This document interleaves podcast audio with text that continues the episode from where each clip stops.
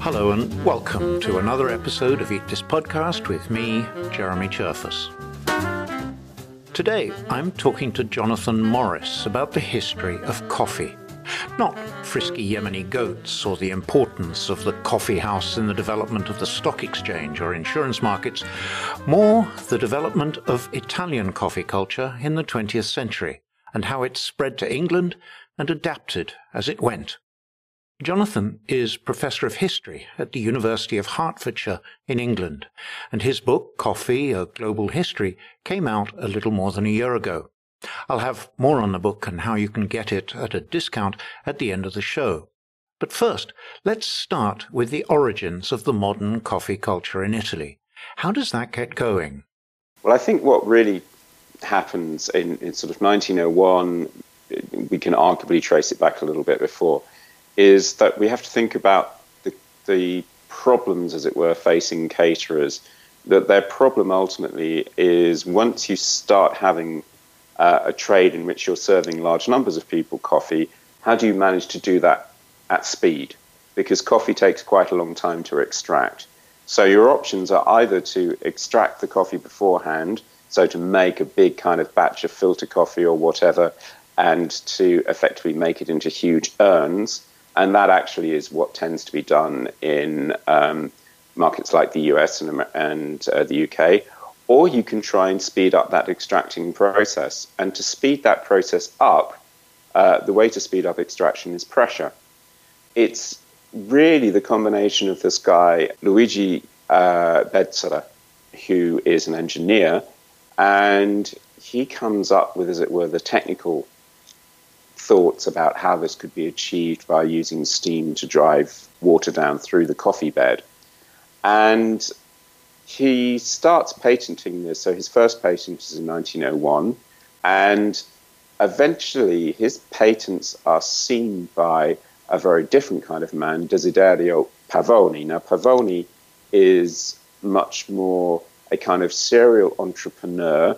He's um, he's in many ways the kind of the ultimate marketing consultant. He's into theatre, he's into cinemas, he's much more the kind of person who understands public. Hmm.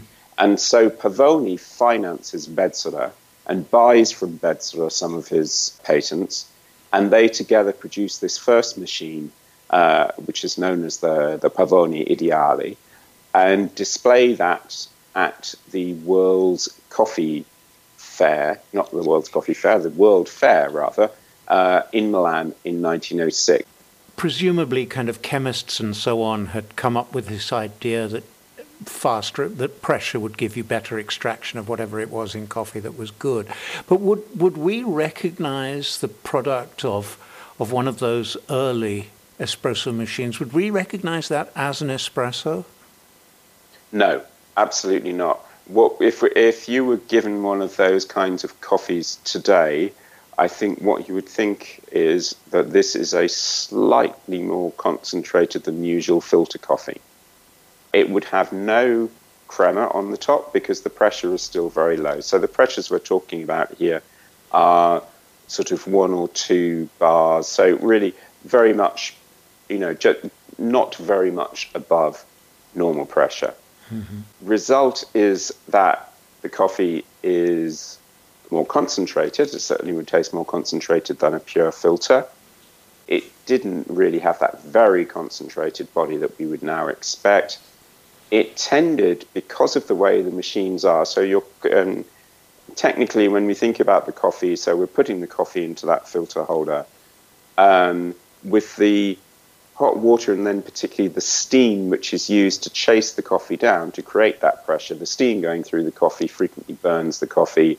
So the beverage was pretty burnt, right. pretty black, pretty charred in that sense. So it, again, that's not really what we would expect an espresso to look like. But the absolute key to that is the crema. There's no crema on top of espresso until after the Second World War until really 1948 with uh, the first Gaggia machines. Okay, well, hold that hold that for a minute because yeah.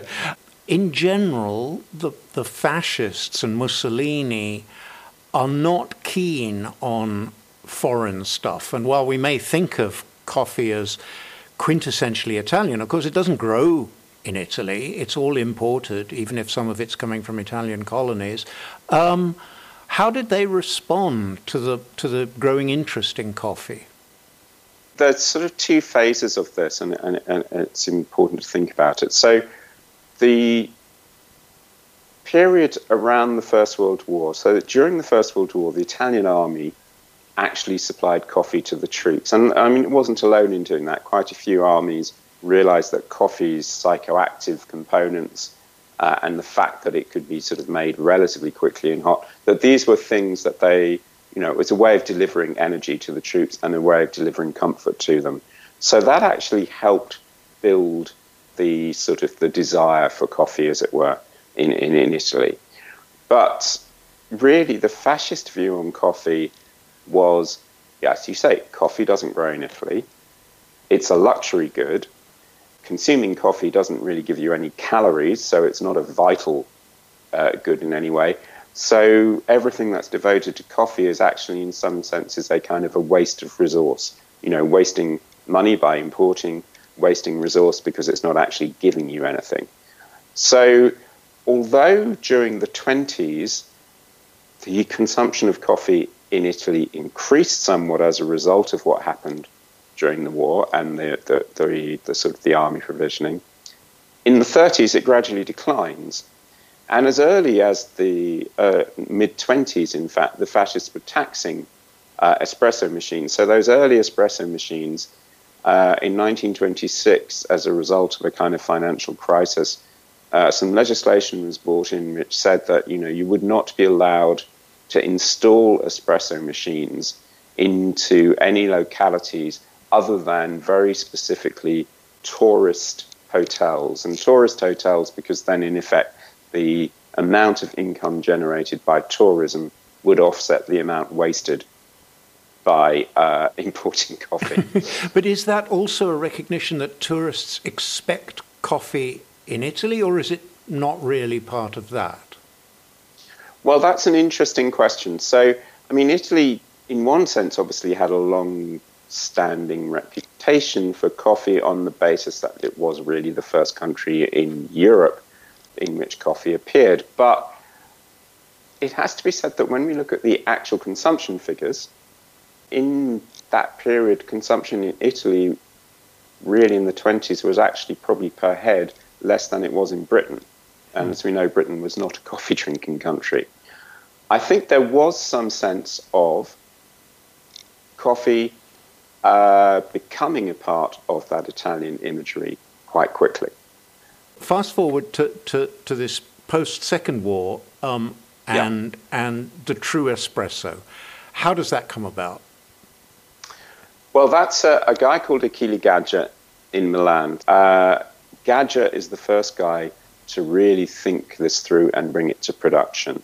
Now, there's a great there's a great dispute. You know, Gaggia is supposed to have bought some patents from the uh, widow of an engineer who uh, sort of you know had been working on this problem in the 30s. The engineer died. He gave the patents to his widow, etc. But in a sense, that's a kind of a building up of the technical knowledge is there. But it's Gaggia in 48 who brings this about, and his great innovation is that he uses a spring-loaded piston to propel the water through the coffee and that means that he no longer has to use steam direct uh, from the boiler in order to flush that coffee through for the pressure.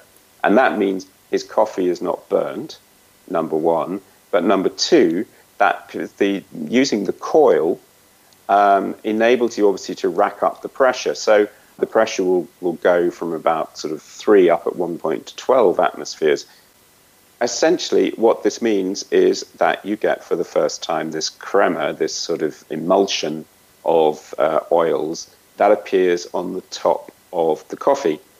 And um, in fact, they therefore don't call this espresso because espresso is a term that's being used from the 19 sort of you know the 1918s 1920s instead what they call this is oh we have a new beverage and it's called uh, crema cafe. And the idea, therefore, that the, the espresso is topped with crema and that this makes a whole new beverage. And so through the 50s, 60s, most of the time that we see advertising for machines or for coffee bars, they will talk about, you know, we are serving the new crema cafe. And, and because it requires this big industrial machine, it's unlike anything you could prepare at home. So the coffee you, you drink away from home now becomes something rather special. Exactly. So that that kind of lays this sort of separation between what am I going to get in the coffee bar and what am I going to get at home. And that's quite important because the other thing that sort of happens in this time is obviously the development of that so-called mocha pot or the stove pot. Oh, those, is, those Im- aluminium things that... The aluminium things, the great sort of Bialetti, uh, Bialetti invention. So those are invented in the 30s. And again, the aluminium uh, is quite significant because that's a sort of that that's a fascist approved metal. Um, but um, the again the the real takeoff for these is in the, the, the late 50s 60s, and they're marketed as producing the same coffee that you get in a bar. Well, they don't. You you'll you'll use the I'm sure you've used one yourself, Jeremy, and you'll, yeah. you'll know that you know you don't get crema on the top of your, your morning mocha. But what you are tasting, and this is actually very significant, is something not that different to what those huge previous set of machines were making in the interwar era. Hmm. Because the little mocha pot does generate enough pressure to push the water up through the coffee. So, in a way, this move was actually very important because otherwise you would have been able to drink the same kind of coffee at home as in the bar. Instead of which, now you have this whole differentiation. Ah, right. So the bar has kind of leapt ahead. Exactly. The bar has leapt ahead. The bar becomes a separate sphere for coffee. And that kind of meets quite well what happens in Italy as a whole, because um, right up until the 50s is really an agrarian economy.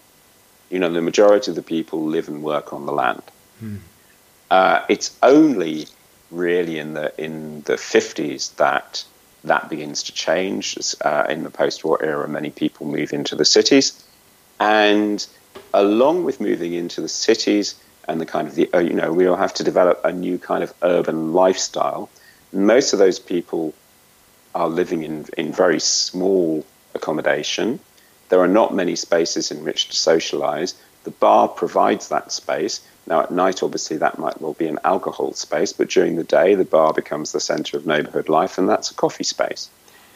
And to that, you add, therefore, the attraction of let's go to the bar, we have a coffee, it's a different kind of coffee. And at the same time, if you want to think about it in terms of the workplace, well, the, you know, the workplace cafeteria, if such a thing were there, would not be able to generally afford to invest in that kind of coffee making machinery. So, again, the habit of popping out of the workplace to have your coffee and then go back to the workplace becomes fairly uh, well established. So, all of these things really come together, I think, to sort of help create. You know that, that fairly distinctive Italian coffee culture. It's very much a product of this time that it becomes the everyday Italian experience. And and yet, I mean, this this idea of a of a coffee space for socializing as a kind of third place, equivalent maybe to the kind of English yeah. pub. Um, that's very much at odds with the modern Italian coffee bar, where you stand at the counter and you grab a quick coffee and off you go again. Yeah, that's absolutely right. I think that there, there are several things that govern that.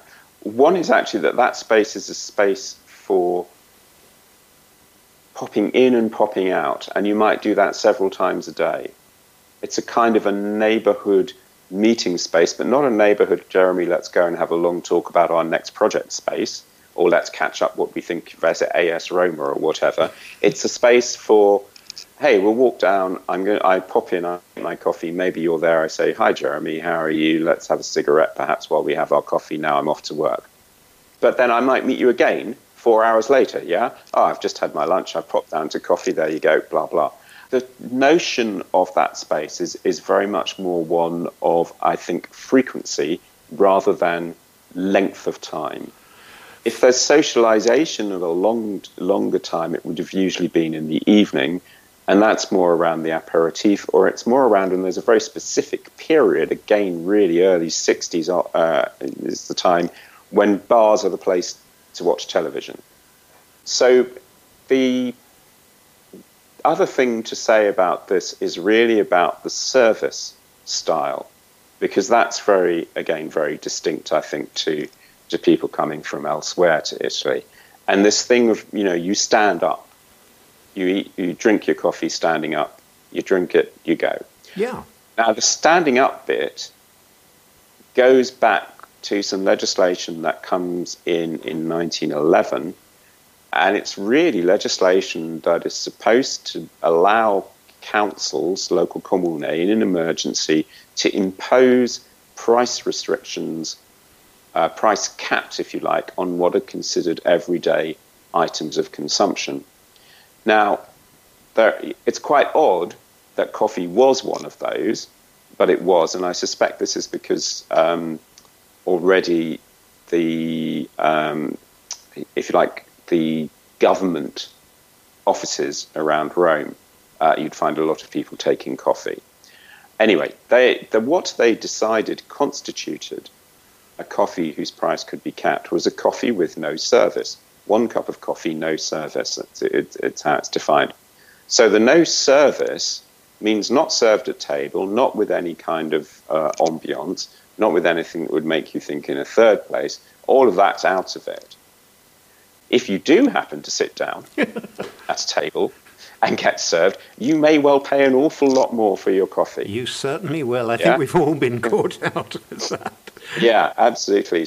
Um, okay, so let's let's then move move on to the the way this sort of Italian, this new Italian coffee culture takes wing and, and, and moves out. I mean, I'm I'm old enough to remember being very excited in England to see the movie Espresso Bongo.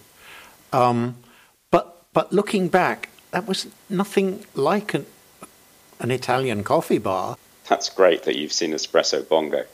Um, way that that really happened is that those early Gaggia machines, those piston machines, I mean, they are very, very theatrical. And the sort of intuition of some entrepreneurs was you know, you can use these to make a point of difference and to then build a business around that. Now, the business that they built was much more around entertainment, and it was really, I think, based on the idea that the, the sort of youth entertainment, the pub at that time was very much the sort of traditional British pub, very kind of boring to, to young people.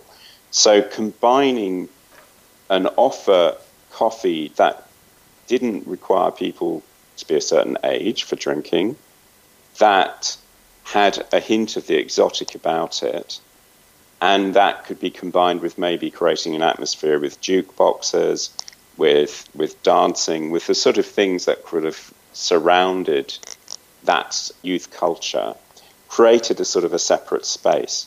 Coffee had not actually come off ration in the UK until 1952. So coffee was relatively rare. And as we know, it's not really Britain's beverage.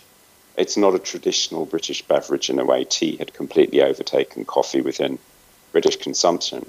So it was quite a distinctive icon, as it were, a way of, of, of denoting difference that you would be having a coffee in the coffee bar, you were dancing to the jukebox, you were doing something different, very different from what previous generations had done. Very rebellious. Very rebellious, exactly. And indeed, you know, that's the whole notion of the teenager, isn't it? The late 50s, the, t- the first notion of the teenager as a generational separate category and a separate consumer category, a separate cultural category, and the coffee bar fits right in with that. But they're not really drinking espresso, are they? No, they're not. Um, if they're drinking anything, they're drinking cappuccino or what they believe to be cappuccino, because certainly the the steaming of the milk is part of that theatre. Uh, and it also makes for a beverage that's slightly longer because, again, you know, if you're going to go up to the West End to go to a coffee bar, then drinking an espresso which lasts you five seconds is really not um, not going to do it. So one thing that, that we know is that, that they would make these cappuccinos, they would make them incredibly hot. Uh, and part of the value of them being hot was that actually it meant that it took longer to drink them. And it takes longer because there's a slightly bigger volume, although the, you know, the volume is nothing to what uh, some places serve today. The, there's a classic photo which is of um, a guy in the Mocha Bar, which was the first bar in the West End to serve Italian style coffee. He's, there's a woman handing him his cappuccino, and he's got up a shaving mirror and is having a shave. And the story is that this is an Italian guy. He went into the Mocha Bar. He said, you know, I, I took a cappuccino, or whatever. And by the time he said, you know, by the time this has cooled down, I could have had a shave. So they saw the opportunity for a photo op and set it up and then distributed that. But it captures a deeper thing, which is that, you know, there is a reason why Brits wanted their coffee hot. And that was true, you know, that cooling down time created more time in which to sit, to chat, to create, generate a conversation. So that was one of the reasons why, if you like, these drinks were more popular than espresso itself. The espresso itself doesn't really translate. And the espresso as a basis for something to drink was more important than the espresso itself. Absolutely. Yeah. Yeah. Yeah. Um, there were no. There's no sense of there having been espresso connoisseurs or a shift to espresso drinking. In a way, the cappuccino was how do we capture the the standards, you know, white coffee market, but nonetheless make it look exotic. But it's interesting also because after the Second World War, lots and lots of Italians who were either prisoners of war or, or, or emigrants from Italy into, into the UK opened cafes, um, you know, working, working class yeah. cafes. And they weren't serving Italian style coffee. No, absolutely not, because they recognized that their audience, if you like, their consumers, that wasn't really something that they would be be going for. So many of those cafes, I mean, they major on tea basically because that is very easy. If they do uh, a coffee or do anything close to an Italian coffee, it's what they call uh, it, it is the classic frothy coffee, where they'll use a fairly normal sort of filtered coffee base and put on top of it frothed milk. Yeah. So it's a very weak tasting. It's not really a cappuccino, but it tastes like it tastes like literally, um, you know, a very very weak coffee with with frothed milk on it. To come full circle, though, um, and this idea of coffee being Italian, even though what you're doing with it is un-Italian, um, yeah. there's this whole knotty question of, of authenticity. Um, in England, I think the, I think I'm right in saying that the biggest coffee chain is Caffè Nero, um, black coffee, if you like. Um, is there anything Italian about Caffè Nero? First of all, we, sh- we should just say actually it's the third biggest chain. Thank you. Uh, I, but in fact, there's quite an interesting thing to, to talk about here because the biggest chain is not Starbucks, but the biggest chain is, is one called Costa Coffee. Now, Costa Coffee was founded by two Italian English. I'm trying to think of the correct way of putting it. But basically, two Italians who'd come to, to England but had been here for uh, a long time. And originally was founded back in the 70s, supplying Italian trattorias, etc., with coffee, and usually as filter coffee. So there were two Costa brothers, and Costa for many years marketed itself as uh, Italian about coffee, or it was Italian, it was authentic. Um, nearly all of that was subsequent to those two guys having sold the business and sold it to Whitbread, which was this huge uh, conglomerate, which was actually primarily at that point a brewing company. You know, their Italianness was based on them having been Italian. The Caffè Nero that you referred to, uh, actually, they're even less Italian. So their kind of owner and, and CEO is, is an American, and most of the people there not um, Italian extraction, and their coffee again is is kind of locally roasted. So you can argue that you know this authenticity is is very little in these. You can take that a little step further, and I think it's you know it's only fair to do so, and say that what those places do do is some things that are quite Italian. So they use both Costa and Nero use overwhelmingly what we call traditional espresso machines, machines made in Italy where you actually have to do the whole thing with the group head and so forth.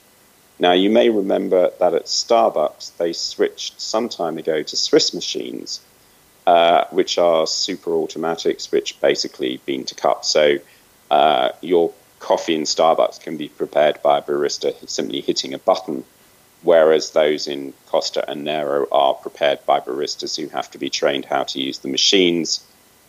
There's a whole set of discussions about, well, what shoots an espresso blend that tastes like an Italian espresso blend.